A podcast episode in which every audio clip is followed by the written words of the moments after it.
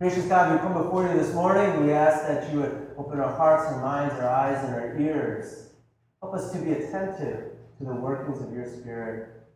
We ask that we might be able to see the application and relevance of this ancient story in our lives today. And we ask all these things in your Son, Jesus' name. Amen. So before we can really even tackle what the author Paul says in Romans 12, we have to back up a little bit and give and explain some of the context in which he's coming from.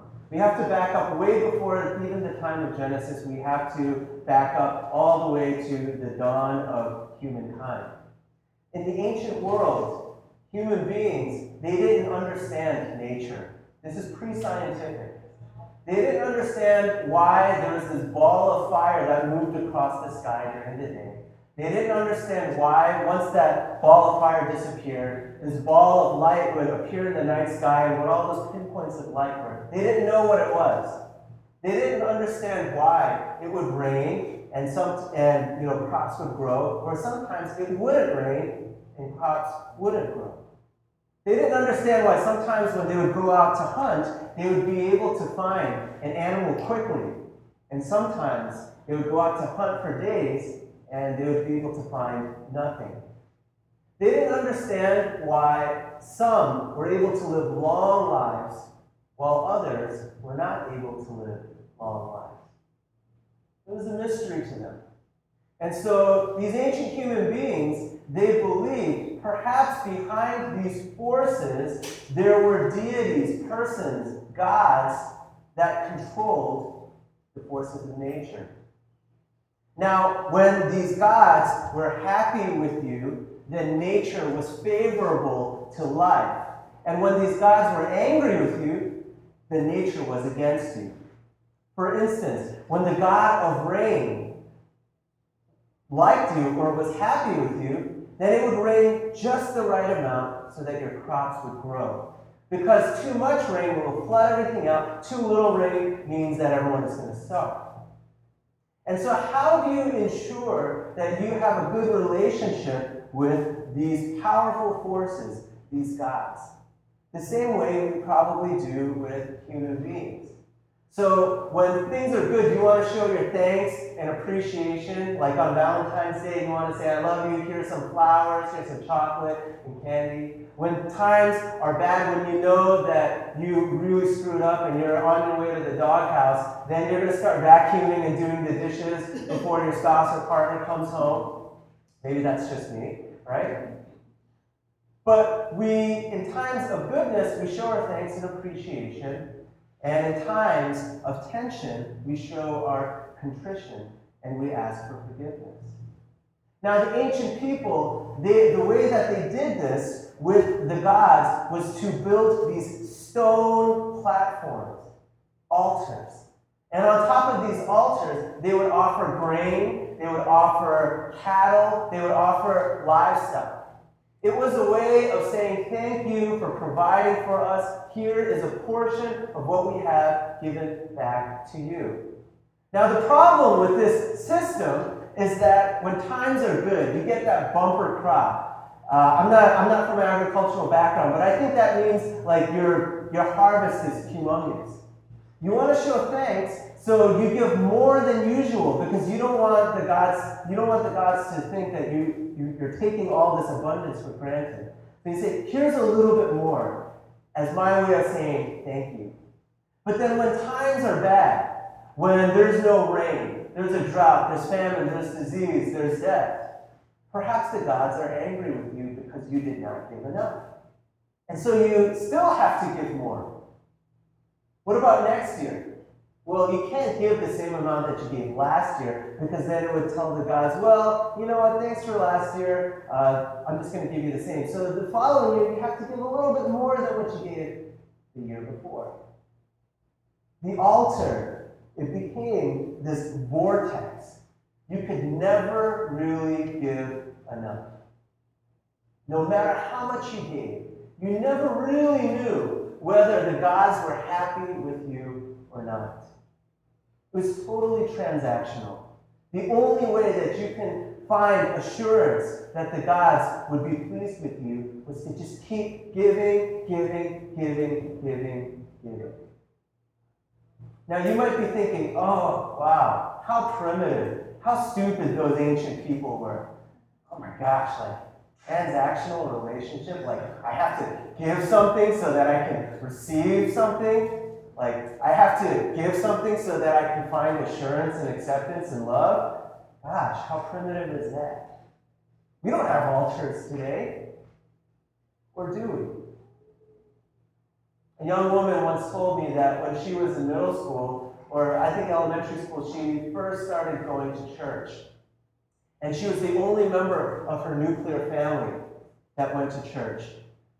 And after attending church for a little bit, she, it soon dawned upon her that based on what she was learning at church, that she was the only one that was saved and that the rest of her family was doomed to go to hell.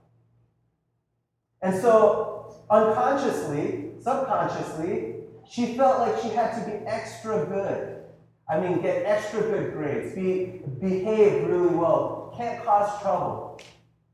Because in some way, if she was extra good, then perhaps God would spare the rest of her family.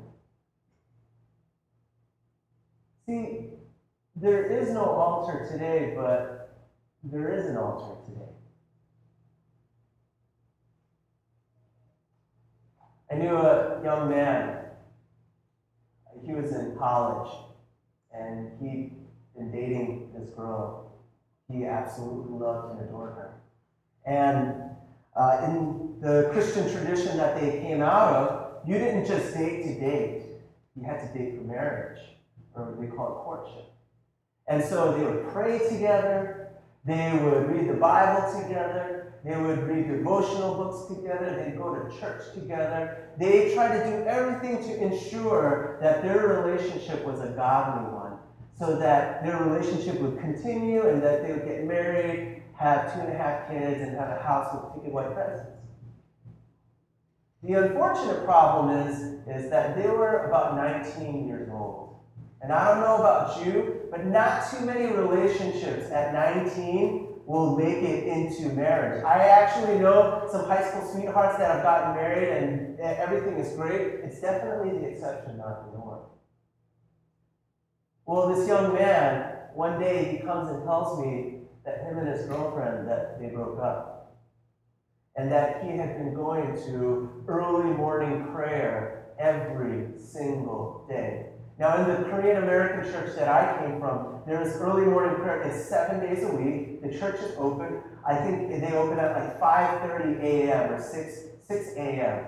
And so this guy, he went to church every single morning ever since the breakup, and he would pray, pray, pray. And I thought, man, prayer is great. Why are you going seven days a week? You're crazy. And he says to me, perhaps I did something wrong and God is not pleased with our relationship. Perhaps if I keep praying, perhaps if I, you know, repent, then God will restore this relationship again. You see, there's no altar today, right? But there is an altar today. I, after this young man told me this story, it kind of boggled my mind. And man, God loves you. You're okay. Don't worry about it. No, for real. You don't need to do anything. God loves you. And I was looking into his eyes, and his eyes started to well up. I could tell that he wanted the truth of that to, it resonated with him, and he wanted to accept it. But then he just shook his head. He said, Nope. Not the way it works. Transactional relationships, transactional religion. It's not just a story about ancient people, it's a story about us as well. Now, over the course of century and millennia, this practice of giving gifts on the altar would become systematized and regulated It wouldn't just be every single person, every single person like offering things on their altar in their backyard. It would be appointed to specific professionals at specific times and specific locations. It would be regulated by rules and laws and regulations. Welcome to the birth of modern religion. Now, centuries later, in the first century, there was a rabbi named Jesus, and he came on the scene. And he challenged this system, this transactional system where you constantly have to give, give, give to know that your relationship with God was right. Because here's the thing what if you can't afford to sacrifice a goat or a sheep or something? What if you can't afford it? Then, if you can't afford to offer something at the altar, then you can't make right amends with God. Or what if you had some kind of physical disability and you couldn't physically make it to the temple to present your offering? Well, if you can't present an offering at the altar, then your relationship with God is not right. Or what if you have some kind of infectious disease and you're just barred from entering the temple? Then you can't have a good relationship with God. What if you break laws, then you're ritually impure and then you can't, you know, make amends with God? You can see the problem with the system that only those who would present the right offerings and the right sacrifices could have a good relationship with God. And so you look at the life of Jesus. And he certainly spent time with religious leaders, Pharisees and Sadducees and teachers of the law. But if you look at the Gospels, the majority of Jesus' ministry, I would say something like 70 to 80% of his time was spent with people who are outside of the religious system. The people with leprosy, the prostitutes, the tax collectors, the drunkards, the lame, the sick, the blind, the people who are not Jewish, the people who are a religious. Those were the people that Jesus spent time with. And he preached a radical and powerful message to those people that he encountered. He said, It may look like you are outside of the system of God, that you can't find favor with God, but Jesus said something. Very famously, he said, The kingdom of God is here. It's not only with those people who have everything right, the kingdom of God is here. And when people pressed him further, they said, Oh, the kingdom of God is here, it's near. Well, when is it going to happen? Where is it going to be? Jesus said, The kingdom of God is actually inside of you. What was Jesus saying to these people who are totally marginalized? You don't need to do something to find favor with God.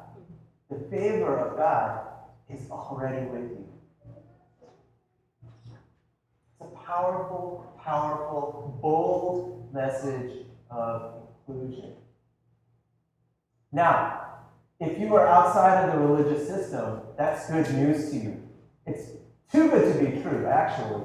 But if you are a part of the religious system, you're part of those who are in the temple system, this guy Jesus running around spreading God's love to anyone and everyone, that's he's he's at he's a troublemaker. You don't like people like that. And so, to put the cherry on the top of the sundae, Jesus, one day, he enters into the temple. And he sees all these people like selling sheep and goat and doves to people who wanted to make a sacrifice at the temple. And they were totally ripping the people off. So if like a goat would cost $45, they're charging them like $85. And so Jesus, he was incensed, he was angry, so he makes a whip of cords and he drives these, uh, these uh, merchants out of the market. He flips over tables. And Jesus says, Destroy this temple, and in three days it will rise again. Now, clearly, Jesus is making social commentary about the temple system, but in John chapter 2, it says that he was actually making a statement about himself.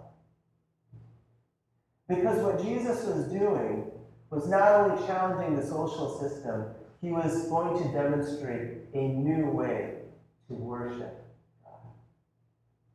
We all know the story. Jesus is arrested, he's tortured, he's beaten, and he's thrown up on a cross, he's crucified, and he's, he's killed. And what seemed like it was the end of his story, three days later, the story says that he rose again. Now, this was just the intro to my sermon. It was a long intro. We're just getting started here. Actually, I'm kidding. We're almost at the end. I saw some worried looks on people's faces. We're ready for Romans 12 now. This guy, Paul, the author of Romans, he knew about Jesus' story. He knew about this rabbi that was killed and crucified.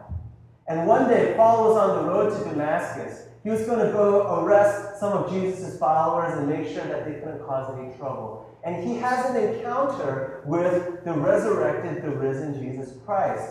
And the story goes that Paul, he completely has a 180 uh, transformation. This is where Paul is coming from. He recognized that Jesus was creating a new way of worship. No longer did God require you to follow the rules and regulations and to endlessly put things on the altar to find favor with God. Jesus gave his life himself as an offering to God. Not just things, not just time, not just energy, not just money, not bulls, goats, and not just grain offerings. Jesus would stand in solidarity with the things of God, and he would give his life and his entirety as a sacrifice to God. But when you give your life in its entirety as a sacrifice to God, that's not the end of the story. Jesus was resurrected. And so, born out of Jesus' story, Paul says in Romans chapter 12, he says, I urge you, my brothers and sisters, to offer yourselves as a living sacrifice, which is the true and proper worship to God. See, what Paul is saying is this He's saying God doesn't just want your time, your money. God doesn't want a piece of your life. God doesn't want to just fix one or two things that you're struggling with in your life. God actually wants your life in its entirety. And like Trey talked about for the past couple weeks, it's not for the computer nerds like me, it's not just a patch fix. God wants to download an entire operating system that's going to change the change the way that you think, you act, and you love, and you operate. Because I think when God is at work within your life, it has to be transformational. And you already know what this kind of transformation looks like. I'll share just a couple stories uh, from my own life that I've heard. Uh, at one of the churches that I was working at, there was a woman, and a woman I worked with, and at staff meeting one day, she said, Guys, this is a landmark day today. She said, On this day, in 1987, so at that point it's like maybe 27 years, said, On this day, 1987, I had my last drink of alcohol. I have been clean and sober for 27 years. She went on to share with us how she tried everything to battle her addiction to alcohol. And finally, she found herself in AA, and at AA, they talked about surrendering yourself to a higher power. And because she was Christian, she said, That higher power to me was Jesus Christ. And she said, I tried everything to fix myself. I tried everything. And then finally, I said, Lord Jesus, I can't do it by myself. I need you. I completely surrender to you. She gave not just a piece of her life, her time, or her money, she gave everything over to God. And that allowed her to experience radical transformation. If that's not salvation, then I don't know what. But it requires that you give everything. Several years ago, when I was a youth pastor, one of my students he came up to give a testimony in front of the whole youth group. And this guy, I mean, if there's such a thing as a rock star in youth group, it was this guy. He was a worship leader, he was a musician, he's fun, he's dynamic, he's outgoing, just a great role model. And he walks up to the microphone, and everyone expected something funny and dynamic and encouraging and empowering. He walks up to the microphone, he stands there like in silence for three seconds, and he says, a lot of you don't know this, but two or three years ago, I was in such a dark place in my life that every single day I thought about killing myself. My parents were always away at work. I just moved to the US, so I couldn't speak the language. Everyone made fun of me at school. And I just wanted to die. I was in a dark, dark place in my life. And he said the pain inside was so great that he began to cut himself. Just as a way of, I, I can't even begin to understand the type of pain that he was going through. He said one day I, I, I started going to church, and he said he hated church. He thought it was boring. Uh, he didn't engage at all. But one of the church leaders just really mentored him and integrated him into the youth ministry. And he shared about how it was the first time in his life where he had really given himself into the, a church community and that he felt loved, he felt like he belonged, and that he had a new lease on life. And as his youth pastor, I knew nothing of what went on. And I knew him this whole time. I was absolutely floored. And he closed his testimony by looking around in the youth group in front of all these kids, and he said, You guys don't understand. He said, You saved my life. And I think he meant that not only figuratively, but he meant that literally. Salvation. When you go from a place of darkness into a place of light. But how do you experience that? It doesn't happen by, give, by giving to the altar in bits and pieces of your life, and your time, your money, and your resources. It happens, like Paul says, when you're willing to put your life in its entirety. The good, the bad, the ugly, the junk, the secrets, all the things that only you know about. And you say, God, just take all of me. Because I need you to transform my life. Not just bits and pieces, but everything. Earlier this week, I had a one on one with our liturgist this morning, Phil. And Phil was just sharing, he was just dropping knowledge and wisdom with me. And he was telling me about Richard Rohr and Henry Nouwen, and he talked about this, uh, these dual identities, this movement from the false self to the true self.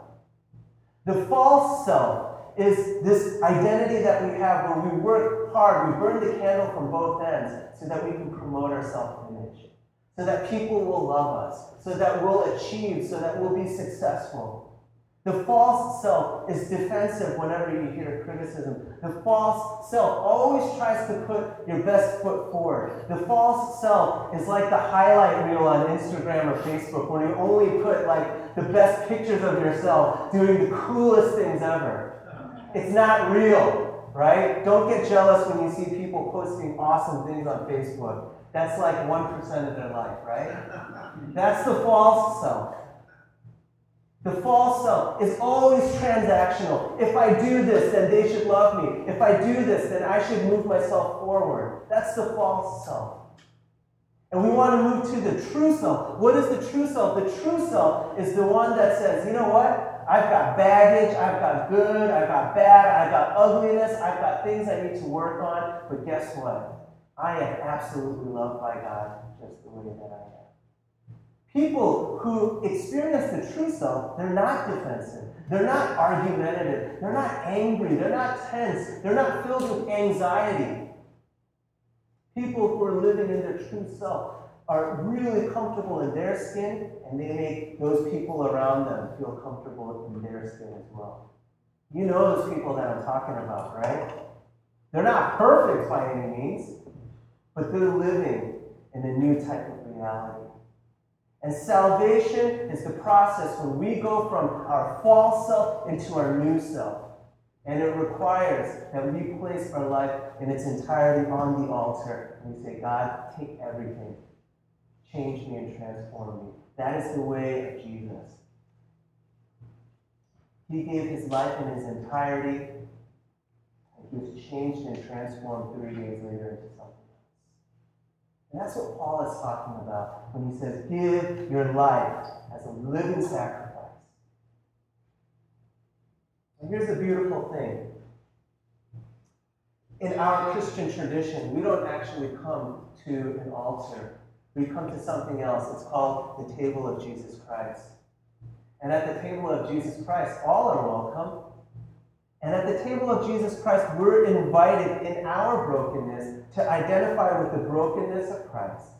And when we partake those elements, what we're doing is we're saying, you know what? There is death within me, and I will identify with the death of Christ. But here's the thing Paul says in one of his letters, he says, when you are united in death with Christ, you are also united with him in his resurrection. The only way to new life is when we give ourselves fully before God. And I encourage each and every one of you to think about that today as you think about what, what part of my life have I not surrendered over to God? And how can I do that today? Would you pray with me? Lord, we come before you this morning, all over the place, all over the map. Some of us are living great lives and things are just great and we give you thanks. And some of us are living in dark places.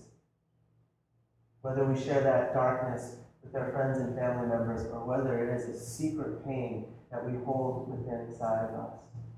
Or wherever we are, each and every one of us, we want to experience the power of your salvation again and again and again. We want to move from our false self into our true self.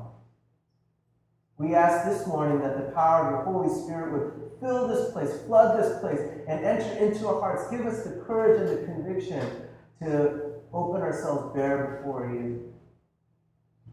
Give us the courage, the encouragement so that we might be able to say, Lord, take all of me. I offer myself as a living sacrifice to be changed and transformed, to be made more in your image today. And so, God, each and every one of our lives, we, we give it to your hands. We pray all of these things in your Son Jesus' name. Amen. So, Right now, we are moving into our time of offering and communion. And let me be real clear the offering bucket, the offering plate, you don't, you don't put money or you don't like volunteer for things because, oh, if I do this, then God is going to bless me. It, it doesn't work like that. Each and every one of you has experienced salvation and transformation in, in some shape or another. And it's out of the gratitude of your heart. And you say, God, it's a beautiful thing. There's so much joy in my life that I feel like I need to give something back to you so that other people can experience the same undeniable joy and change and transformation that I've experienced. That's why we give to God. So Trey is going to come on up and lead us in.